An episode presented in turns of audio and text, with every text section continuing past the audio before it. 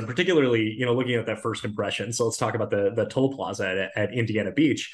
She set the tone for what you could expect and the mood that you should be in throughout your visit, throughout your experience. That this now kind of brings us full circle. This is part of our thread line here, leads to those moments that are facilitated by guests related to their own experience that indirectly were done by the staff, because the staff created the environment that you were in.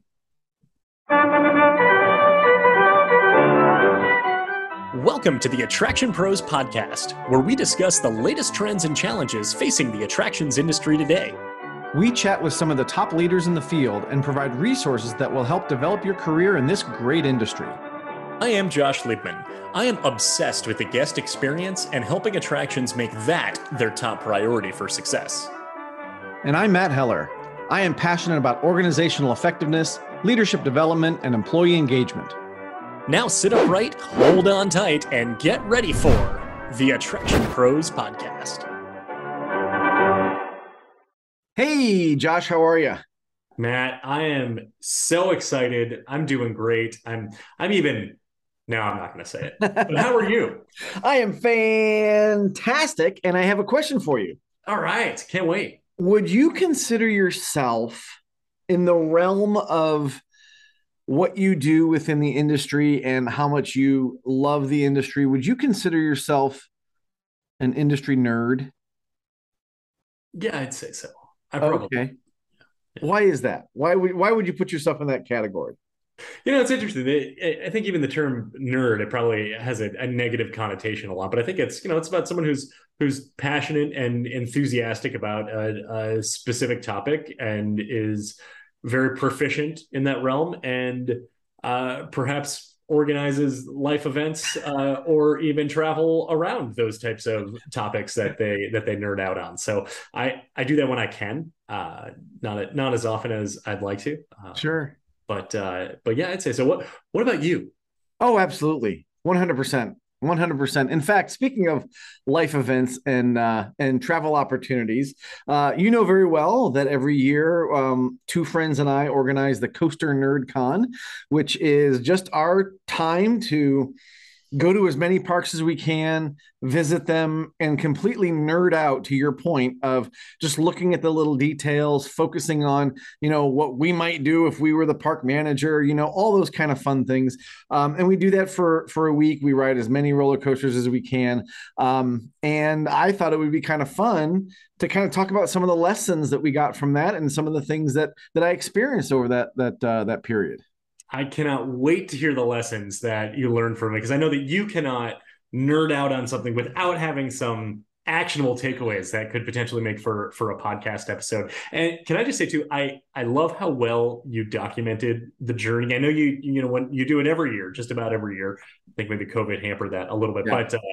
But I enjoyed, I would say, living vicariously. And there was one post in particular that I thought was kind of made me chuckle a little, and it was two pictures. One was a funnel cake that you had just purchased, and the second was an empty plate, but you strategically had three plastic forks on the plate, and I laughed at that, and I was like, all right, Matt is posting or made sure that the forks were on it so no one would think that, you know, Matt just ate this himself. This was consumed by one person. This was, yes, it's a large funnel cake, but it was shared amongst three people.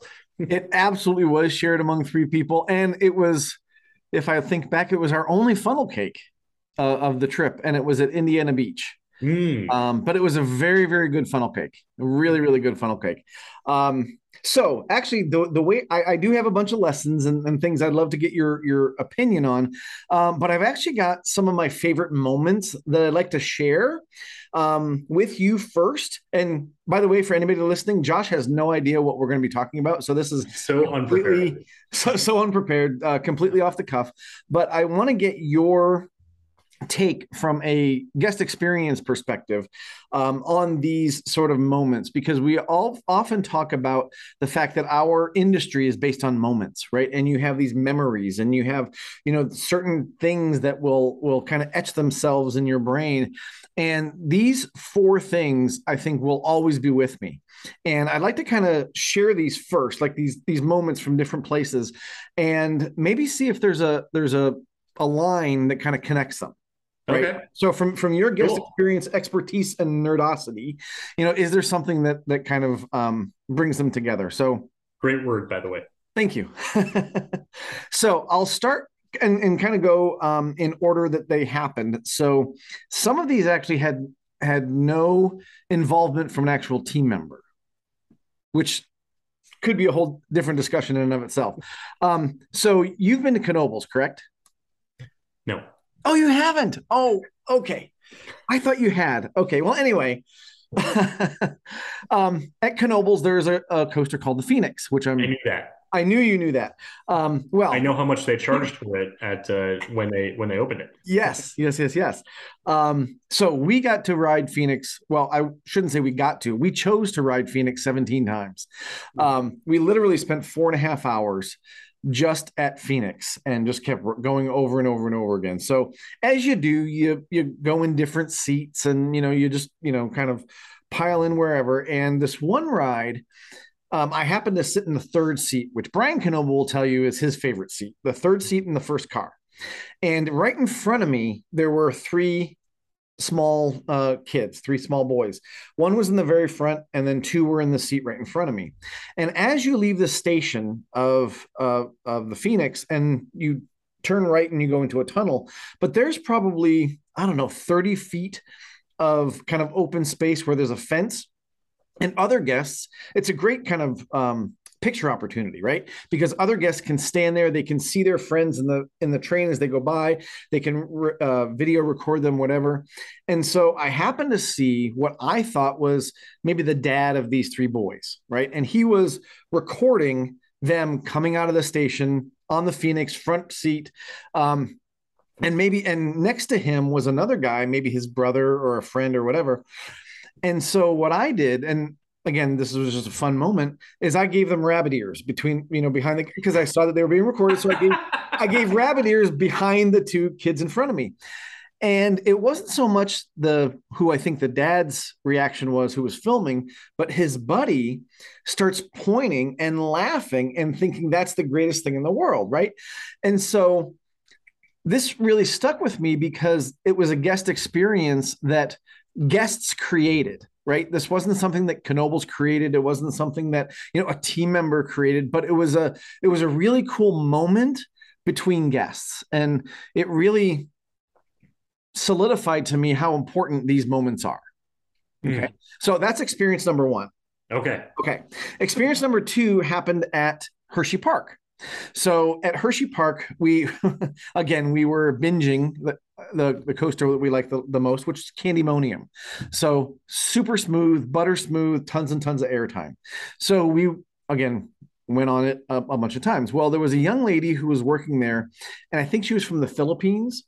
Her name tag said boss. And I asked her about it, and she said, well, my name in the Philippines is hard to pronounce in the English, so we just put boss on my name tag.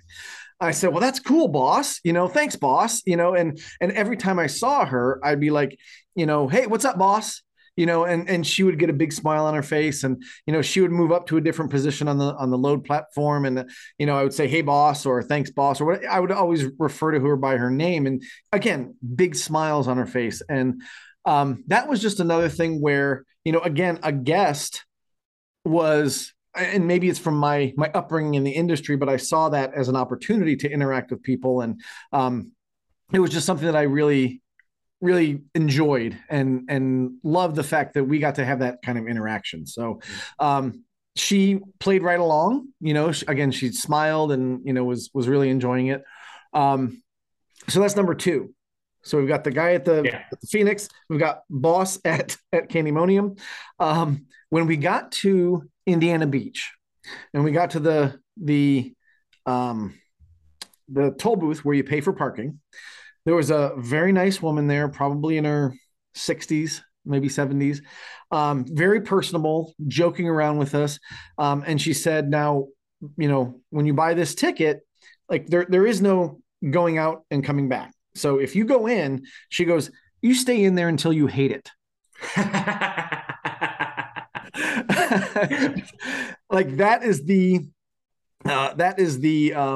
her level of like, then you can leave, right? Because you've gotten your money's worth and you don't want to have to pay for parking twice, right? So you stay in there till you hate it, which I thought was just really funny. So that's number three. Number four happened at Cedar Point. So at Cedar Point, we encountered about a 4-hour rain delay. So everything was shut down for 4 hours. Excuse me. And as the clouds parted and the sky opened up, we were heading for Steel Vengeance. So we get, you know, right in the by the train track area. Yeah. And we hear the greeter on the microphone say, you know, the weather has started to clear, but we don't know when Steel Vengeance is going to open. Now, there's a whole bunch of people that have already lined up. They're ready to go. The fast lane people are there, the regular people, and they start cheering. And they're like, woohoo! He's like, no, no, no, no, no. He's like, nothing's happening. Like, there's nothing happening here. Like, we don't know when it's going to open. And so... I don't see any lightning. I don't see any rain. I don't see anything. Why isn't it open? I mean, they were so nice about it. I mean, the guests and stuff.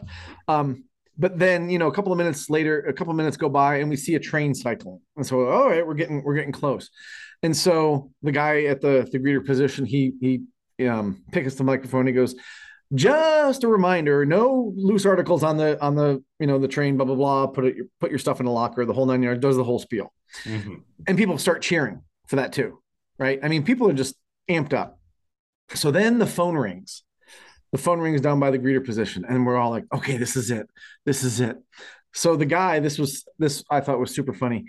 He picks up the microphone again and he goes, just a reminder, there's no loose articles, blah, blah, blah, blah, blah. You know, he does the whole spiel exactly the same way. And then he goes, and by the way, Steel Vengeance is open. And so again, the crowd just goes crazy. But that I thought was just was a cool moment. Like, he didn't have to do that. You know what I mean? He didn't have to kind of go to that length to kind of entertain the crowd. So those were four, I would call, special memories from this trip that really were really, really cool from a guest perspective. So sure. I'd love your take on those. You want me to draw a thread line? If there is one. I don't know. Maybe there isn't one. Sure. So for the first one, and actually even tying into the first two. So the first one being the bunny ears photobomb, and the second one being you making Boss's day. You said she kept smiling. She was interactive. She enjoyed the banter, if you will. We're about guests creating circumstances for themselves, and we really do provide, or we create a huge stress on the service that the staff is delivering to the guest, while at the same time knowing that actually is a portion of their experience. Whereas most of it, while guests are waiting in line and when they're, you know, playing games with each other and singing songs and, you know, whatever it is, it's the guest in a way is creating the experience for themselves. And like you said, like, Knoebels didn't create that experience. No, but they created Knoebels, right? So that same type of thing probably wouldn't have happened at your grocery store.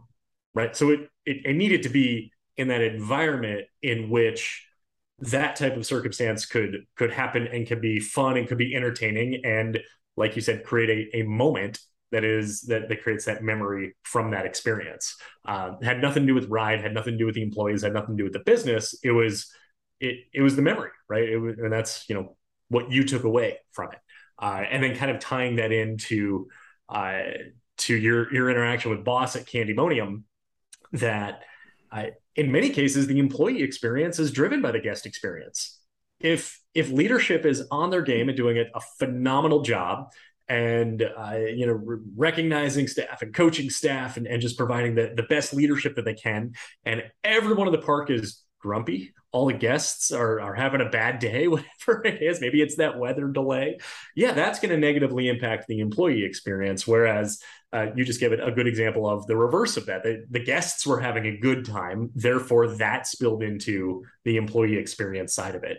Maybe we could even kind of put a pin on that as we always continue to explore the intersection between guest and employee experience, and that the employees have a huge influence over the guest experience. Well, the guests have a huge influence over the employee experience as well. The third one being the Indiana Beach, right? What was it? You're stuck in there until you hate it. No, you stay in there until you hate it. Stay in there until you hate it. This past weekend, my dad was in town to visit Chicago, and he was going to an event called Bass Bash. He's a bassist, I know you know that. And it was held at this bar called Reggie's, which is kind of like in the South Loop area of Chicago. It's actually close to Chinatown, and they have a big sign in front, right underneath the name of the bar, Reggie's. It says, "We're not happy until you're not happy." And so that's kind of what that reminded me of you will stay here until you're not having a good time anymore. Because if you're still having a good time, there's no reason to leave, right? A bit obscure, right? Yeah. Both of those. In the instance of this woman at the toll plaza, she's probably said that before, right? You know, that's probably one of those things that she says, "Hey, I've tried and true. It throws guests off completely, but you know, I get a good laugh." She also read the room. She saw you and Alan and Darren, right? Yep.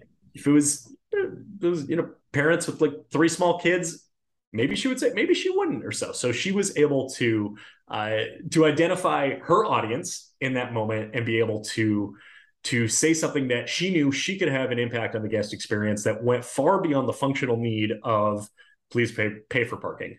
You know, I am here to take your money for parking. No, I am here to provide a first impression of the park, and I'm going to get you entertained right before you even go in. So the memory that you just shared from Indiana Beach didn't even happen inside the park, right? You know, it didn't even happen before you got into the parking lot. So then the Cedar Point one, Steel Vengeance, and I think that the takeaway was the way that the employee announced that Steel Vengeance was open, was it a creative way? He read his audience. He said, I could probably say I had a peanut butter sandwich for lunch today and everyone would go nuts, right? Yeah. And decided to play around with the energy that was right in front of him. So he was able to again, do more than the functional job, even though it wasn't that much more, right? He had to announce the loose article policy. He had to announce that the ride was open, but it was the way in which he did that, well, now for you, created that moment, created a memory. And that, you know, reminds me of you know, how we talk about creating a consistent experience. And we give our staff scripts and they have to read this word for word. You know, even if you have a script, the way that you read the script and the way that you deliver that is about your personality, and your personality is the one who's going to make those words be engaging and feel personal. Every movie has a script, and if they hire an A-list celebrity who's a top performing actor, if it's Tom Hanks, and it's not just that they're saying those words, it's that the way they're saying it, because anybody could say it. But Tom Hanks is going to deliver it the way that Tom Hanks will, right? So I'd say that's my takeaways. Hopefully there was a thread line in there somewhere. The guest experience and the employee experience definitely have influence over each other. And you know what?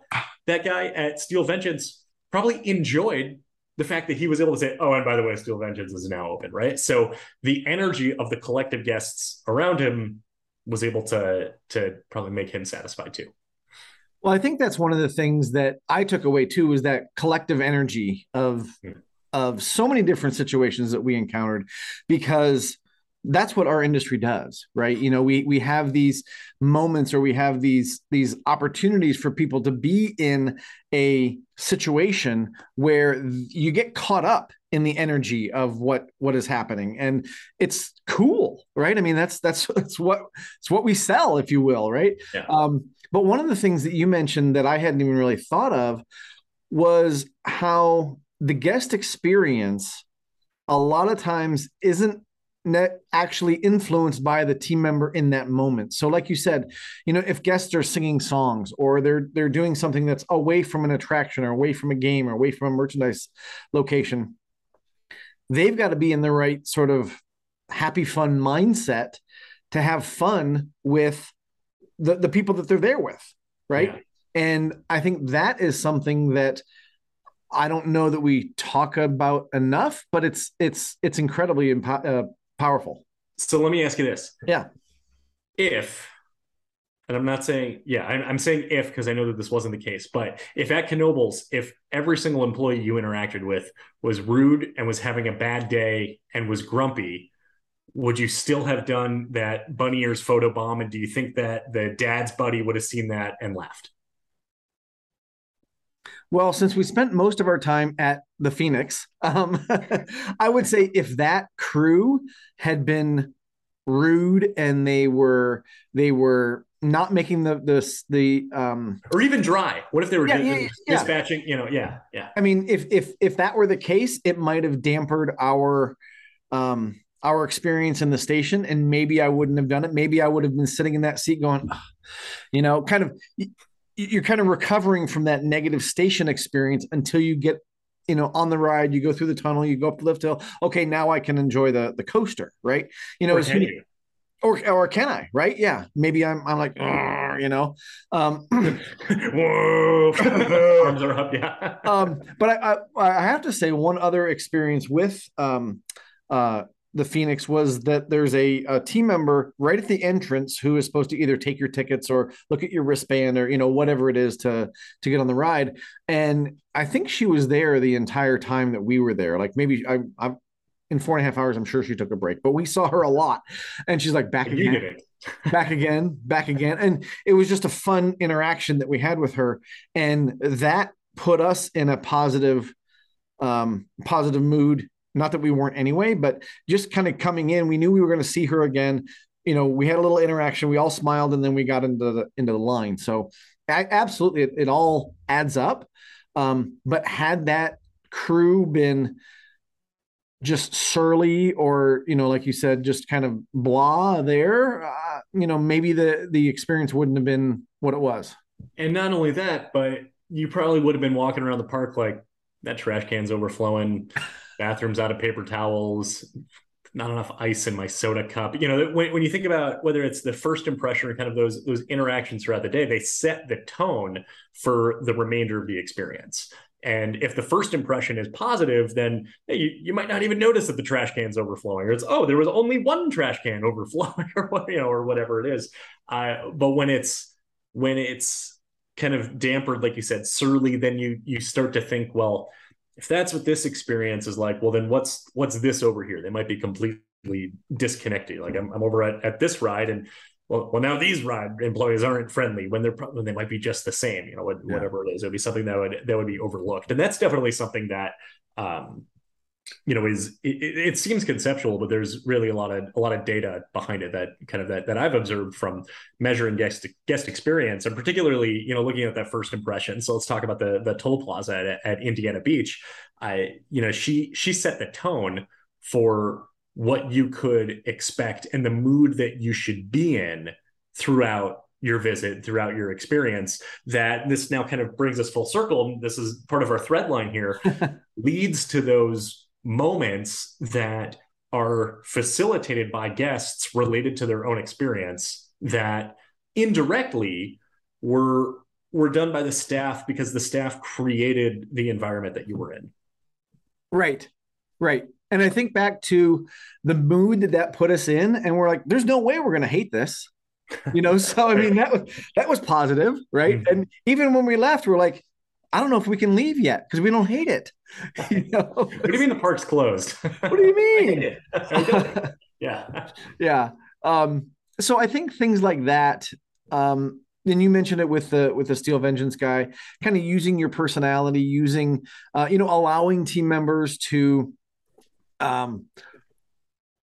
use their creativity, you know, kind of along those same lines when we were at a bunch of different places. I mean, Kings Island, Great Adventure, you know, the people doing the ride spiels, I mean, they were funny, you know, and they were engaging, and it was like, this is exactly what I'm looking for, right? Yes, I can get on El Toro, I can get on Mystic Timbers, but part of the experience is hearing what goofy things the ride operator might say, you know? Well, my biggest memory from when you and I did Attraction Pros Take Las Vegas was when we did the zip line. The zip line was fun.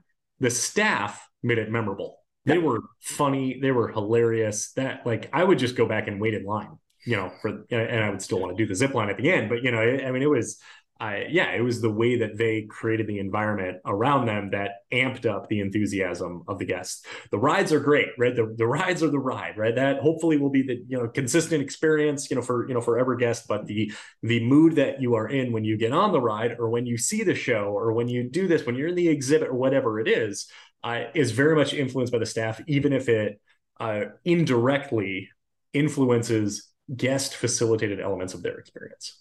Absolutely. Absolutely. So you found a thread. Yeah. Nicely done. That was fun. Yeah. Yeah. Yeah. Yeah. By the way, side note too, is I know I wasn't on this trip, but I took a picture of you while you were at Cedar Point. Oh, from the plane? Yeah. I was flying from New York to Chicago, and I rarely ever sit on a window seat. So I selected seat D, but it was 2-2. So it went A, B, C, D. So I thought D would be the aisle. I'm like, ah, so I'm on the right side of the plane if you're facing the cockpit. And I look out at one point, I was like, oh, there's Cleveland. And I was like, wait, if that's Cleveland, I know what's coming up. So I got a good few pictures of Cedar Point. Then when I landed, you tweeted from Cedar Point, and I was like, well, wait a minute. That's in this picture. So if you zoom in real close, can you see me? Glad I got to be a part of it. Yeah. There you go. Well, you know, you're welcome anytime. You know, we welcome other nerds, and we had Mark Rosenzweig join us for quite a bit of the day at Kings Island. You know, so we have other people that that join in. We're more than happy to. You know, you got to have the same level of nerd, which Mark definitely does. Yeah. So that was cool. So I've got a couple of other things that I wanted to kind of bring up, and yeah, I think they're good takeaways. They're lessons. Some of the things I posted on social media, but I think they're definitely worth repeating and talking a little bit about. So the first one is actually from Six Flags Great Adventure. Okay. And one of the things that we saw there was they had this massive poster, probably, I don't know, 4 feet wide, 5 feet tall, something like that. And it had a picture of team members on it. And it said, you know, give a shout out to your favorite employee. It had a QR code.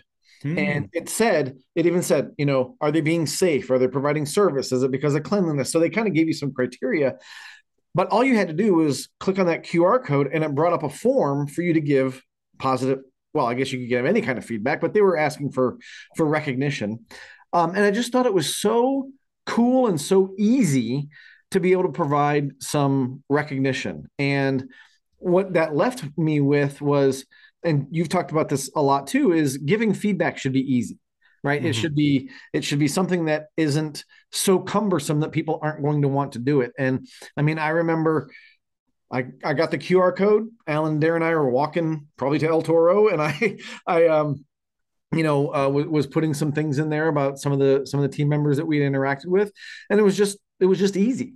Mm-hmm. So you know, again, it was something that I posted, and a lot of people really felt like that was something that if they hadn't done that already would be a positive thing to do to get some of that guest feedback. Yeah. You know, and like you said, you know, giving feedback should be easy. And the traditional model would be, you know, go to guest services and leave a comment, or there was the valet attendant many years ago who said, here's your valet instructions and here's a TripAdvisor card. Please leave a review about me. Yeah. About what? About how you gave me the instructions on this card. But presenting it there. And also what I think is important too, is to say, like, to give a shout out to a team member, because I think it's one thing to say, if you have feedback, do this. And then that might make the guest think, well, I don't think I have any feedback to give. But if you want to give a shout out to a team member, well, I'm interacting with employees all day. The team members are the ones driving the experience. Yeah, maybe, you know, if my hot dog was cold, like, I'd want to leave that type of feedback too.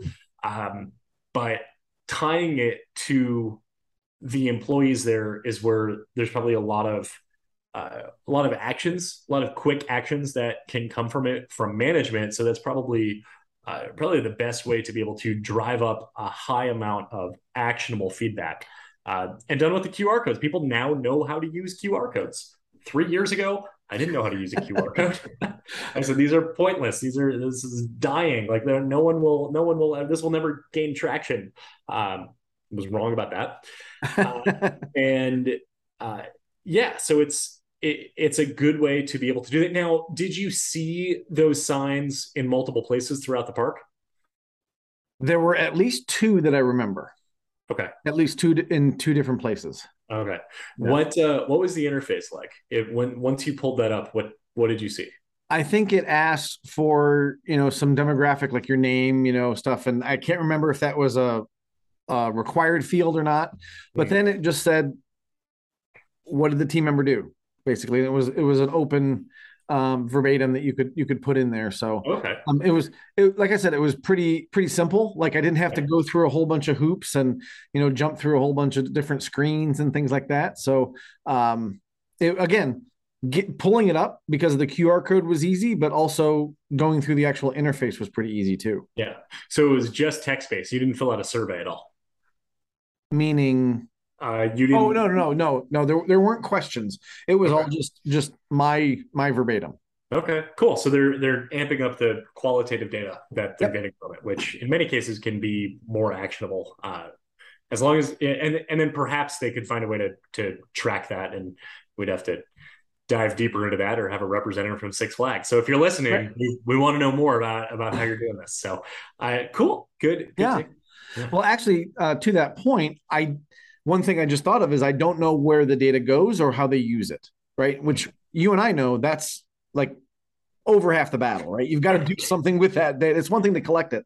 But I don't know like how quickly that gets back to the team member or what they do with that. Is it, kind of aggregated, or is it put in, word for word? I don't know how that system reports that out. So then there's an opportunity there to enhance it, to be able to connect it back to the guest that say, Matt, we got your comments about Terrence at El Toro, whatever it was. So you said you're walking to El Toro. Like that. Yeah. I don't know. Making it up, obviously.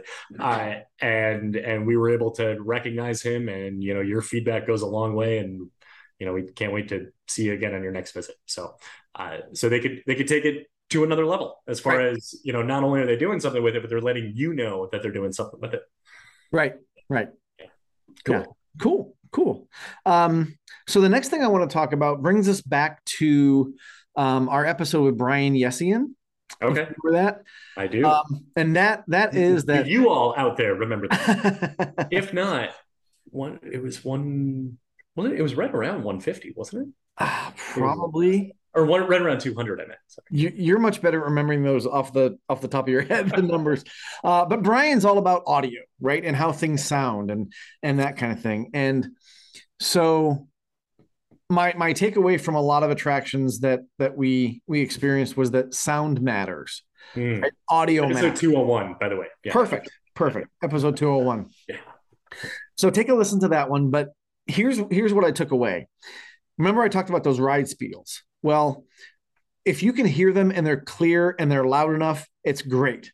But when the team member is eating the microphone and you can't understand them, or it's too soft, or even if it's too loud, that takes away from the experience, right? So that's kind of on the spiel side. So if you have people that are actually speaking into a microphone on a ride deck or wherever it is, it's important that system can support the message that you're trying to get out there. But also, and I'm sure this happens in other attractions, but I'm going to use this one as an example. Have you ever been on the Houdini's Great Escape at Great Adventure?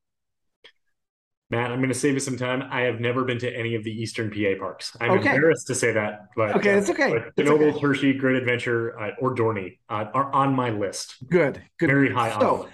So this attraction is one of the most unique I've been on, because it's modeled after something from Coney Island, which I didn't even know about, called the Haunted Swing, I think, where you're basically in two rows. At least this is how this was set up. So you come into a room and you're in two rows of seats, almost like pews at a church or something, right? So then a lap bar comes down and you're all kind of locked in. And these there's four rows, two rows are facing each other. And so there's a big space in the middle. And this whole thing that you're on starts to swing, right? That's kind of cool. But then the outer room, if you picture yourself like in a room in the Haunted Mansion, that whole outer room spins. right? So you get the sensation of going upside down. Oh, so it is spinning. I'm watching your hand motions here, but it's spinning vertically, right? It's not just spinning around you horizontally. It is spinning around you vertically. Okay. Yes, exactly. Okay. Yeah. If you're listening to the audio podcast, check out the video on YouTube, and you will see my hands doing the gesture. And so you are swinging on a swing, right? And you never go upside down, but because the room is spinning around you, it starts to feel that way, and it's a really interesting sensation. So the reason I'm bringing this up is because there's a pretty lengthy pre-show to this. And it was really quiet, and I couldn't hear it. And one of the guys I was with, I think Alan, said, well, it's because we're in New Jersey and, you know, people are just, you know, loud and they're talking and they're not listening and blah, blah, blah. But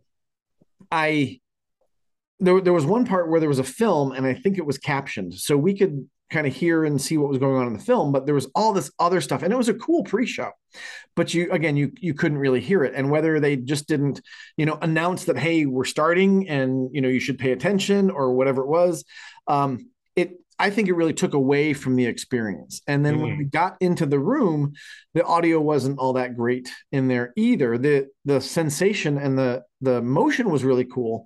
But I think when you talk about from a story perspective and, you know, really enhancing all of the senses, audio really matters. And so I think my takeaway from this is really thinking about the entire experience. So if you are, you know, a manager of an attraction or an area that has a microphone or a sound system, you know, go into that area and really listen.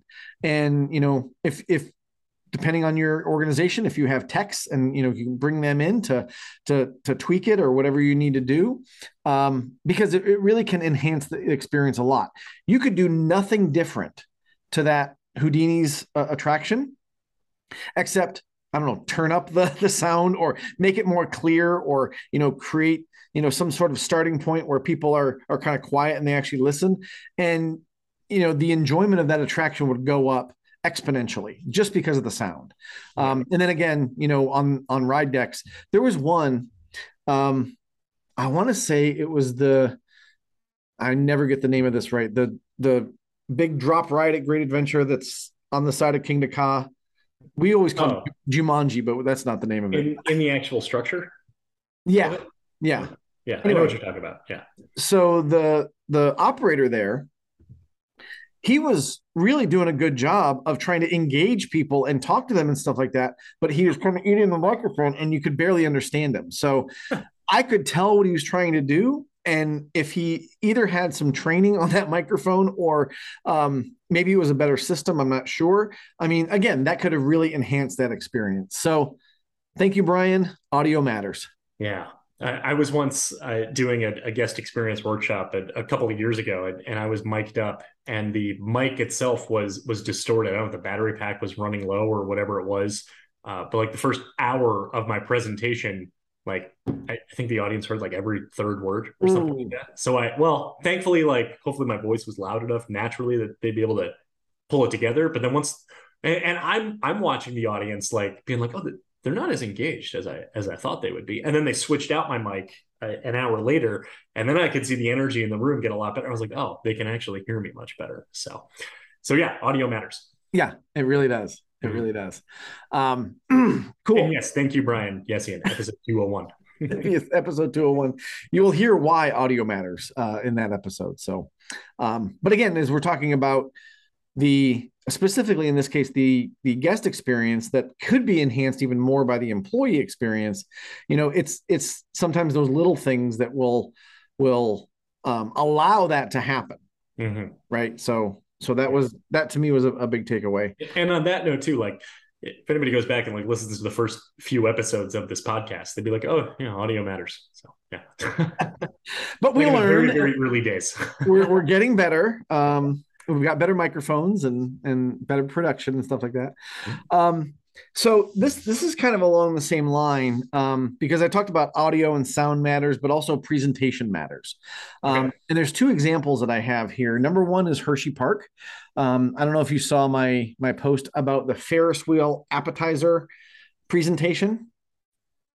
So they've got in their Chocolatier restaurant, which is, you know, in the new section that they've just built at the, with the new gate that they have, which is absolutely beautiful. They've got an appetizer that comes out on a Ferris wheel. So it's like, I don't know, 2.5 feet tall. And it's got, you know, little plates on, you know, where the Ferris wheel cars would be. And when we saw that that was available, it almost didn't matter what the appetizers were. Like, we were going to get this thing because it was so cool. So it didn't matter how much it cost either. No, it absolutely did not matter the cost or almost what food was on it. We were going to get it because it was such a cool presentation. Right. So that's one thing. And then when we were at Kings Island, I was so impressed by many things. I mean, Kings Island has really knocked it out of the park for their 50th anniversary.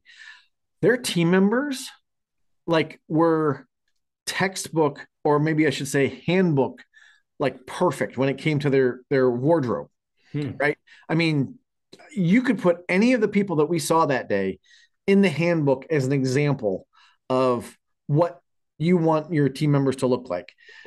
And to me, those two things, like the presentation of the apps, the presentation of the team members, again, really upped the experience that we had as guests, because it goes back to everything that we talk about. Let's talk about this, the team members for a second, right? You know, when we see a team member that is, that looks like we expect them to look, right? Automatically, we think the ride's going to be safer, right? Automatically, we think that the experience is going to be better because the team members are looking so good and so polished. And then put with that the fact that, you know, at every ride cycle they were waving, right? If you're watching the video, you see my hand waving. They would wave as we would leave the station, and they were very personable, and they were fast, they were efficient, but still very personable. And so the way that we see things absolutely matters. And this goes with cleanliness, this goes with paint, this goes with everything. So when I think about the presentation from the guest side, I also think about this from the employee side, right? If you go into work and your break area is a dump, right? Or the back of house areas are just in disarray because, well, the guests aren't going to see it. I think that's a negative impact to the employees. Agreed. Yeah, absolutely. Yeah, there's a lot there. I kind of like how you sort of touched on it twofold right there. The presentation matters in terms of, you talk about the appetizer at Hershey with the Ferris wheel, and then, you know, from the team member standpoint, and I completely agree with that. And you know, that's what led to a lot of uniform and wardrobe standards over the years that were very strict. And interestingly, they've, you know, interestingly is the word, but, you know, as times have changed, as far as the way that they've become a little bit more relaxed, is when society has said someone with a visible tattoo on their arm doesn't mean they're not professional. Whereas previously, like, that's just what it meant, right? That's just what it was assumed to be. And it's, you know, clearly not the case anymore. So as long as that presentation continues to follow, I would say, where the rest of society outside the park is deeming it to be, then that's really important. The Ferris wheel appetizer at Hershey Park, you know, if you think about that, that's way more expensive than a regular plate. I don't know how much they paid for that, but way more expensive than any other way that it could be presented, probably very well on a plate that was divided out into multiple components. But you were much more likely to order it because of the way that it came, and it acts as a billboard for itself. The fact that it has vertical representation on it means that people around the restaurant, maybe even outside the restaurant, can see that people are getting that, and they're going, I want that. And to your point, I don't care what's being served on it. Hopefully that was really good too. I imagine it probably was, but it enhances the overall demand for that appetizer, which I'm guessing probably cost more than most of the other appetizers or other items on the menu. You had to have it because you had to have it. Is that right? Yeah. And the food was really good. Yeah. So let's not discount that part of it, right? Exactly. Once it came out, the food was good. But to your point, we also saw all these Ferris wheels showing up on tables all around us. Mm-hmm. Yeah. It's when I worked at Legoland and I worked for Pixolve, so I was overseeing all souvenir photo. We can print your picture on a Lego brick wall. I'm sure they can still do that today. And that was our hottest product. People are like, I have to get that specifically because it exists, right? And yeah. Naturally, it had a it had maybe lower margins than perhaps the standard photo, but it was priced appropriately so that it made up for that, and it was able to be the highest selling product because of it, or one of the highest selling products because the presentation mattered, right? And that's our industry, right? I mean, that's the same thing with, whether it's team members, whether it's food and beverage, whether it's the coat of paint on the rides, whether it's the landscaping, the things that don't necessarily have an exact revenue tie-in, all go into how the guest experience it, what they see and feel. And then if you can tie the revenue into it, whether it's the Ferris wheel appetizer or the Lego brick walls, then you're setting yourself up for success. Now, I will tell you that had I seen those same appetizers on a sampler platter that didn't come on a Ferris wheel, I probably wouldn't have ordered them. Right. I might have gotten, mozzarella sticks or something, or, we may have gotten one or two apps for the table, but we wouldn't have gotten, I don't know, there were 5 or 6 different things that came on this Ferris wheel. So it's just a very different way to present it. And then what did you do? We posted it online. And you know what now? I want that. Yeah. Well, when you go to Hershey Park, you definitely have to check it out. Exactly. That's the number one thing on my list. Yeah. I haven't seen Boss at Candymonium. Right. Yeah. Yeah. Yeah. Cool. Well, I've got a couple more. Okay. Let's do it. All right. Yeah. So we talk a lot about tech when it comes to the guest experience and how so many things are on your phone and things that you can do to enhance the experience that might be technologically driven.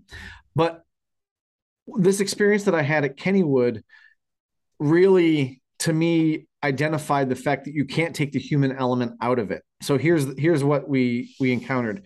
So at Kennywood, like a lot of other places, they have this, I think they call it the Speedy Pass. It's their cut the line pass. And you go in, and there's a little booth, and there's 2 people sitting there, and will answer any questions that you have. But when it actually comes to buying it and using it, it's all on your phone. Like, they don't even sell it at that location, right? So everything you do, you put in your credit card, you do everything on your phone. And so we're like, well, just being curious, we're like, what are you here for? If everything is on the phone, like, we buy it. And I thought their answer was perfect. They said emotional support. and it made total sense because, you got this tech thing that you're doing and you may not understand it, but they walked you through how to set it up and, how to use it and the whole 9 yards. So yes, there is that cool tech piece of it, but they also identified that we still need a person to help our guests figure this out. Mm-hmm. And in this case, it allows them to do a lot more with their job from a guest service standpoint, because it takes out a lot of it takes out the entire transaction element of it. So, well, to that point, there's no loss prevention or cash control, component with that. And that they are able to ensure that you have the best experience with it. Otherwise, you might not, but you might get confused, frustrated, not get it at all, or get it and then later complain about it, want your money back, leave with a sour opinion on it. Or you could have those employees there for emotional support and make sure that you are able to use it to the best of its abilities. Yeah, absolutely. And they were able to, I think that the cool thing that you just mentioned is they took the transaction out of it, right? And so often we identify that when there's a transaction, that's all that the interaction becomes, is the transaction. Right. Where they were really guest services. They were really information. Yeah. So they could kind of talk us through the different tiers of the program. Again, they could kind of show us how it worked on the phone, so that, to your point, like when we get over to Phantom's Revenge. Sorry. When we go to Phantom's Revenge and we know exactly how to use it and how to use it the best way possible, it's because they explained it to us.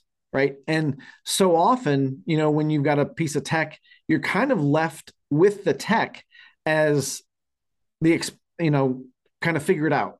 Yes, it may be intuitive, but this really helped make that process much more palatable. Not to mention that those employees can take all the time they need, all the time you need to be able to get the information. Whereas that ride op at Phantom's Revenge, I was about to say Steel Phantom, and I was going to say Steel Vengeance. That ride op at Phantom's Revenge needs to hit the interval. So they need you to show up knowing what to do. Yes. Yeah. Absolutely. Absolutely. So I just thought it was really cool that they said emotional support. Yeah. Like they could have said anything. They could have said, we're here for information. We're here to serve our guests. But thinking about the tech, you know, it can be an emotional process.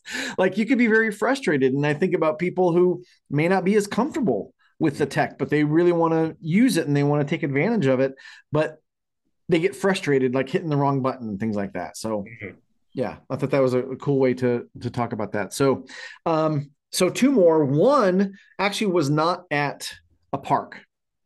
So I think it was after Great Adventure, we went to the only Chickie and Pete's that I've ever seen outside of a park. It was in Bordentown, New Jersey, I think it was. And it was late at night. We were hungry, yada, yada, yada. So the server comes up to me and, you know, very nice, very personable, bubbly, you know, the whole nine yards. And she's kind of talking us through the special Chickie and Pete's fries and the whole nine yards of what they're identifiers are. And we start to place our orders, and I placed mine first, which was, I think, a Caesar salad with salmon. And then, you know, Darren and Alan made their orders, but she was not writing it down, right? She was remembering it, you know, like some servers will do. And then she said to me, she said, now, just so I remember, what did you want again? And I said, I wanted a hot dog. And, you know, she laughed, and Darren and Alan laughed, and the whole nine yards. I said, no, I wanted a Caesar salad. I felt, what's that? With salmon. Yeah. So yeah, I didn't write that down. Okay. So I felt this was a bit of a missed opportunity, because I would have loved if she came back with a hot dog for me. Right. So she asked you jokingly. Well, no, she said, no, what do you, I said jokingly, I wanted a hot dog. Right. And then when she came back to you and asked, she said, remind me what you wanted again. She was joking. Right? No, she was not. Oh, she was not joking. She was not joking. She wanted to make sure she got it right. Yeah. And so I said, I wanted a hot dog. She laughed. You know, it was a fun moment. But I said, no, I actually wanted the Caesar salad with salmon. So again, just like from an opportunity standpoint, if she had come back with a hot dog, and then even right after that, you know, with a salad, I thought that would have been like just the coolest thing that she could have done. Now, what, you know, Alan and Darren pointed out, like, there's no hot dogs on the menu. They don't even have hot dogs here.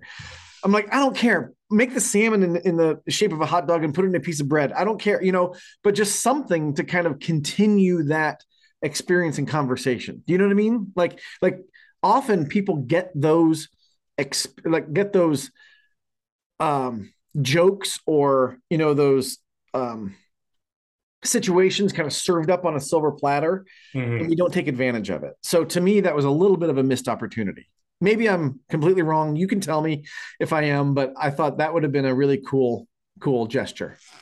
Well, once I found out that they don't have hot dogs, is when I thought, well, maybe that'll be kind of difficult unless there's like literally a Nathan's right next door. In which case, would have taken more time, would have created that memory in that moment. So I'm not in total disagreement. And I think the point you were making is, you said we're often served up with those opportunities. And it's about picking up on those cues of the guest in front of you, whatever that circumstance might be, and then being able to take the ball and run with it. Yeah. You know, whatever it is. Even if she said, sorry, the last guy just ate the last hot dog. You know, even something like that would have been part of the way there, right? And would have been more than the standard interaction than expected. So it's kind of like looking for those opportunities to go beyond the guest's expectation, even if it's just a little bit, but doing it at every possible opportunity, or at, you know, many possible opportunities. Absolutely. And so I think what I was kind of thinking about in this is, what creates the mindset for someone to think that I could do something out of the ordinary? Like, as you work with people with guest experience, right? And someone is presented with this opportunity to interact with someone in a completely out of the box kind of way. Like you mentioned scripts earlier, right? This is completely non-scripted. How do people develop that? Oh, he asked for a hot dog. Well, I'm going to do this and I'm going to do that. And I'm going to, you know, make something look like a hot dog, or, you know, just kind of think outside of, well, actually he ordered salmon and on a Caesar salad. So that's what I'm going to give him. You know what I mean? So there's a different mindset, I think, there. Yeah. And it is how do you allow yourself to think like that? And maybe you can't do it every single day. Maybe you can't do it during the dinner rush, you know. Maybe, you know, if you're able to build that rapport with guests, then there's those opportunities to kind of extract who is this person, what makes them unique, and what can I do to adjust my service to be able to recognize the uniqueness of this guest in front of me. Yeah, maybe that's I don't want to say it's that simple, but it's that mindset. Yeah, and sometimes it can just be conversation. Yeah, yeah. So at the simplest, at the highest, would be serving a food item that this restaurant doesn't serve, you know? And like, yeah, that would have been like way beyond, right? There was a book I read a few years ago called Zombie Loyalists. The author's name was Peter Shankman.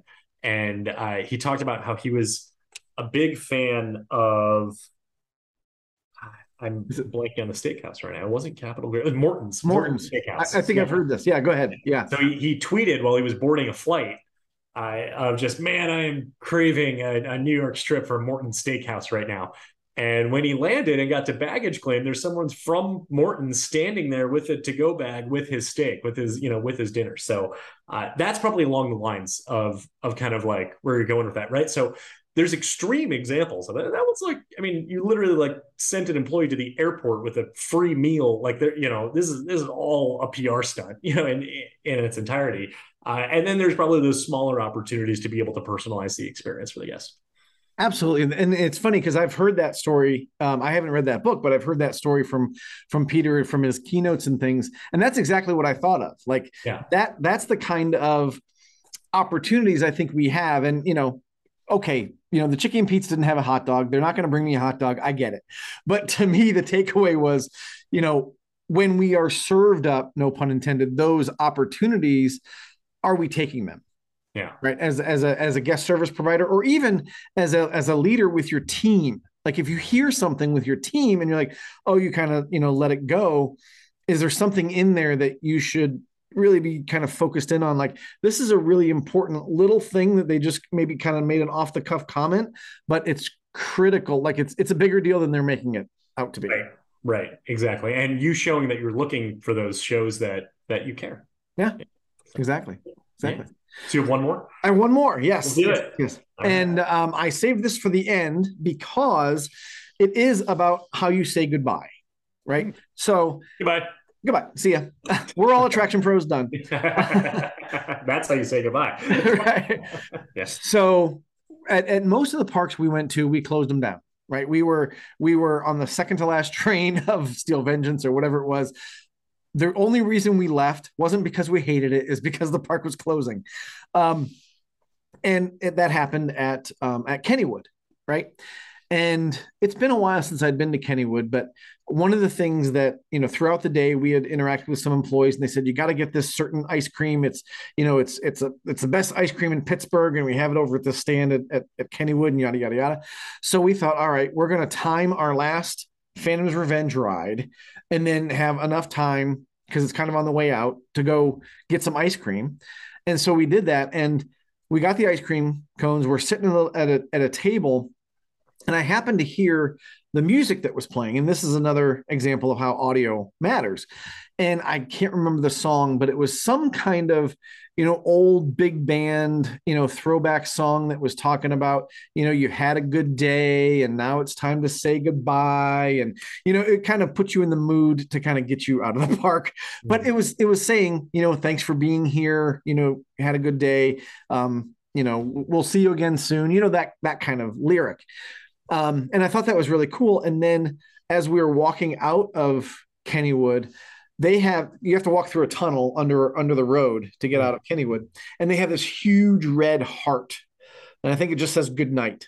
You know, it's all lit up and everything. And it even just now gives me little goosebumps because it's such a nice send off.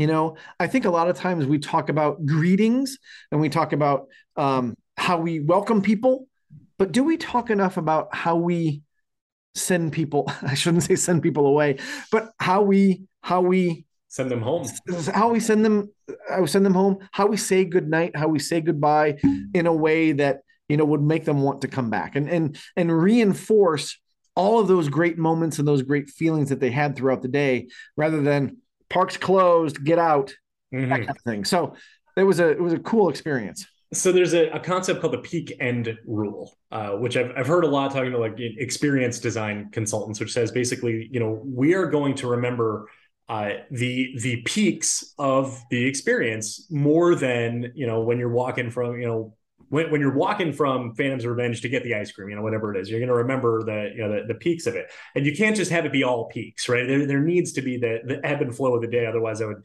just be overly exhausting, right? But the huge components of it are the first and the lasting impression. So as far as you said, make a big deal out of greetings and, you know, rope drop and, you know, the celebrate the parks with the national anthem, you know, all of that. But how are we saying goodbye? How are they going to remember the last experience that they have with us? That is going to be kind of what seals it all together, that follow through. Do you remember goodbyes at Universal? Oh, yeah. I imagine they probably still do that. You know, for those who aren't familiar, every attraction at Universal Studios and at Islands of Adventure, I don't know if they do this in Hollywood or not, but you and I never worked there, so we can only speak on behalf of Orlando. We'll send a representative, a team member from every single attraction to the front of the park. And every attraction has its own wardrobe. So there's someone from Krusty Land. There's an MIB agent. There's, you know, someone from Revenge of the Mummy there. And all the attractions. And they might bring some plush with them just to kind of have a prop, whatever. They're there and they're just saying goodbye to guests. So you can get like one final interaction with, you know, your favorite attraction on your way out. And it's, pure hospitality is what it is. It's not make sure to upgrade to an annual pass. Yeah, there are those opportunities, but we just thank you very much for being here. And here's all of your favorite moments from the day all at once as you're walking out.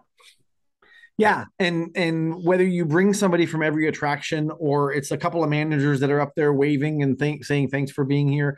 I do think that the way that we say goodnight or say goodbye is important. Now, if somebody leaves during the middle of the day, they don't get that. Correct. Right. So it's, and maybe as they go through the turnstile, you know, the exit turnstile, you know, at a bigger park, they may, you know, have the employee that says that the person that's standing right there. But I also thought about, you know, at a smaller facility, like a family entertainment center or a trampoline park where they do their activity and maybe there's nobody near the door and they just leave. You know, and is there an opportunity there to have more of a send off? Yeah, there absolutely should be something. And in your case, it was it didn't even require a human. It was all built in. It was the song, it was the lights, it was the big heart kind of at the entrance to the tunnel there. Even when you drive off of Walt Disney property, there's a big Mickey Mouse sign that says "See you real soon." Yeah, and it just acknowledges the departure. You know, when you come in, you cross a threshold, right? You go through the turnstile, and you are leaving your regular life. You're now entering this new environment. And then on the reverse, you can't just snap your fingers and be back into it. You need to cross back over the threshold and kind of package it all together and have it be complete. So we could very easily branch off into that. Maybe we do a whole nother episode on that, but but something kind of like, at least like a lot of things to percolate there as far as how the experience finishes and ends. And maybe it's even just a question that we ask more people. Yeah. You know, so those listening, how do you end your experience? Right. How there you go. How does the guest end their experience and how do you say goodbye? Yeah. Whether it's during the day or whether it's at night. Excellent. Excellent. So those are my kind of big takeaways, my experience for Coaster Nerd Con 22. As a bit of context, we did 10 parks in 8 days. We rode 46 different roller coasters and we took 138 coaster rides. So obviously multiple rides on many different coasters, which is a record for us. We'd only done 100 in the past. That was our maximum. So we're getting better at this, but had a great time. And every time I go on these trips, yes, it's for fun and it's to nerd out, like we talked about earlier. But I also love taking away some of these nuggets that may help other facilities or even just things for me to think about. Yeah, absolutely. And being able to always be on the lookout for what you can share, whether it's on social media or on a podcast. Absolutely. Yeah. Absolutely. So is it time to say goodbye on this episode? I think so. We hope you all enjoyed the last hour or so with us. It's been great for us. We look forward to seeing you again in our next episode. If you enjoyed this, leave us a review on Apple Podcasts, on Spotify, we're on Google Podcasts. Follow us on YouTube. So now I'm into like housekeeping notes here. Make sure to upgrade to to an annual pass. There you go. But most importantly, just remember that we are all Attraction Pros. Thanks for listening to the Attraction Pros podcast. Make sure to subscribe so you can tune in when new episodes release. And even better, please leave us a review on iTunes. For more information, visit attractionpros.com.